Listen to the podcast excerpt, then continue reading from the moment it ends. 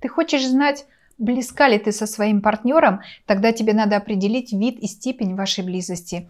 Я Виктория Ермохина, сертифицированный психолог, психотерапевт, эксперт по психическому здоровью. Поделюсь с тобой знаниями в области отношений. Сегодня мы разберем виды близости, которые помогут тебе понять, как вы на самом деле относитесь друг к другу. Словарь определяет слово «близость» как отношения, основанные на взаимной симпатии, взаимопонимании, общности интересов. Еще назначает интимные отношения, привязанность, любовь к кому-либо или чему-либо. Еще трактует как сходство или подобие. Спроси себя, что для тебя значит близость. Это может быть определение твоих отношений в браке или партнерских отношениях. Определить близость значит определить, как вы оба относитесь друг к другу. Специалисты современной психологии считают, что близость – это больше, чем просто сексуальная близость. Секс может иметь разные значения для разных людей. Концепция интимности и близости предполагает взаимные отношения, в которых два человека отвечают взаимностью на чувства доверия, эмоциональной и физической близости друг к другу. Вот четыре основных определения близости. Мы разберем, что они могут означать для тебя. Первое. Это интеллектуальная близость. Вы оба на одной волне. Вы понимаете друг друга с полуслова, можете говорить часы напролет обо всем, о чем угодно. Это то, что подразумевается под определением интеллектуальной близости.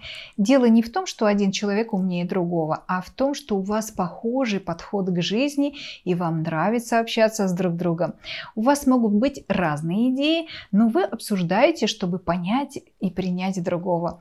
Как показывает моя практика, эта форма близости очень характерна для первого периода отношений, где ты и твой партнер ищете больше сходства, чем различия. Сходство жизни в этот период является залогом объединения. Это такая форма слияния в паре, когда мозг принимает чужака как своего и снимает броню безопасности. Вторая форма – это эмоциональная близость. В чем смысл близости с точки зрения эмоций? Многие пары могут быть вместе в течение длительного времени, но им не хватает э, именно этого типа близости. Это потому, что тип близости, наверное, самый страшный и рискованный. Когда вы эмоционально близки, то это значит, что вы уязвимы. Эмоциональная близость может означать много вещей. У этого термина нет единого определения. Скорее, эмоциональная близость для меня это относится к тому, как мы взаимодействуем с партнером. Уровню взаимного уважения, доверия, чувства родства, физической близости, к тому, как мы общаемся, как мы справляемся с эмоциональными конфликтами. Относится к эмоциональному контролю и интеллекту, и, конечно же, к романтике и любви. Как ты можешь понять, что такая близость существует у тебя или нет? Задумайся и ответь на этот вопрос. Ты не включаешь защиту, общаясь с партнером? Чувствуешь себя в безопасности?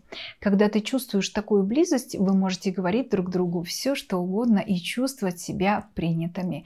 Вы оба можете чувствовать то, что чувствует другой человек. Партнер тебя не критикует и не обесценивает. Третья форма – это духовная связь. Вероятно, последнее, о чем ты думаешь, когда видишь слово «близость», это духовность.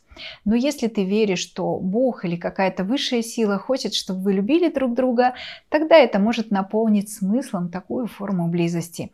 Когда вы формируете духовную связь с партнером, вы оба понимаете духовные поиски и убеждения друг друга.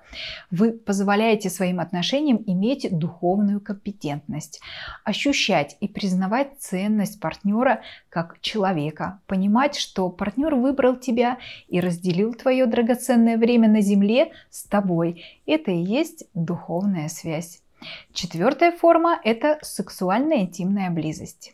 Быть близким для партнера лежит в основе слова «близость». Но что это означает? Это просто секс или нечто большее. Если вы оба можете свободно выражать свои мысли в сексуальном отношении и чувствовать себя комфортно с друг другом, вы достигли хорошего уровня близости. Это больше, чем просто секс. Вы делитесь особенной частью себя. Меня часто спрашивают, какие нормы близости в паре, например, существуют про секс. Вот некоторые данные на вопрос опрос о том, как часто семейные пары занимаются сексом. Американский журнал обнаружил в своем опросе, что супружеские пары занимаются сексом примерно шестьдесят восемь и пять раз в год. Или чуть больше. Журнал также обнаружил, что у супружеских пар в шесть и девять раза больше секса в год, чем у людей, не состоящих в браке. Согласно исследованию Чикагского университета, около тридцать два процента супружеских пар занимаются сексом два или три раза в неделю. восемьдесят процентов супружеских пар занимаются сексом несколько раз в месяц или больше. И сорок семь процентов говорят, что занимаются сексом несколько раз в месяц. В другом исследовании изучили более двадцати тысяч пар, из них двадцать шесть процентов пар занимались сексом один раз в неделю. Сексуальная близость является здоровой частью долгосрочных отношений. Но я, как специалист, знаю, что существует здоровая и нездоровая сексуальная жизнь. Ты можешь оказаться в нездоровых сексуальных отношениях хоть на первом свидании или спустя пятнадцать лет брака. Более подробно с разбором признаков здоровой сексуальной связи я расскажу в следующих видео. Так что не забывай нажимать на колокольчик, чтобы получать уведомления о выходе новых видео. Но проговорю несколько важных признаков здоровой сексуальной близости сейчас. Секс – это тема, которую пара обсуждает открыто и с честностью. Не должно быть умалчивания, осуждения, позора, стыда, особенно связанных с сексуальными действиями. Секс должен приносить и эмоциональную близость, и интимную близость. И, конечно же, должен радовать вашу пару. Давайте подведем итог. Каждый тип близости – это процесс. Не застывший, а динамичный. Поэтому над близостью можно работать с партнером и развивать на разных уровнях. Это взаимный процесс и подразумевает совместные усилия в паре.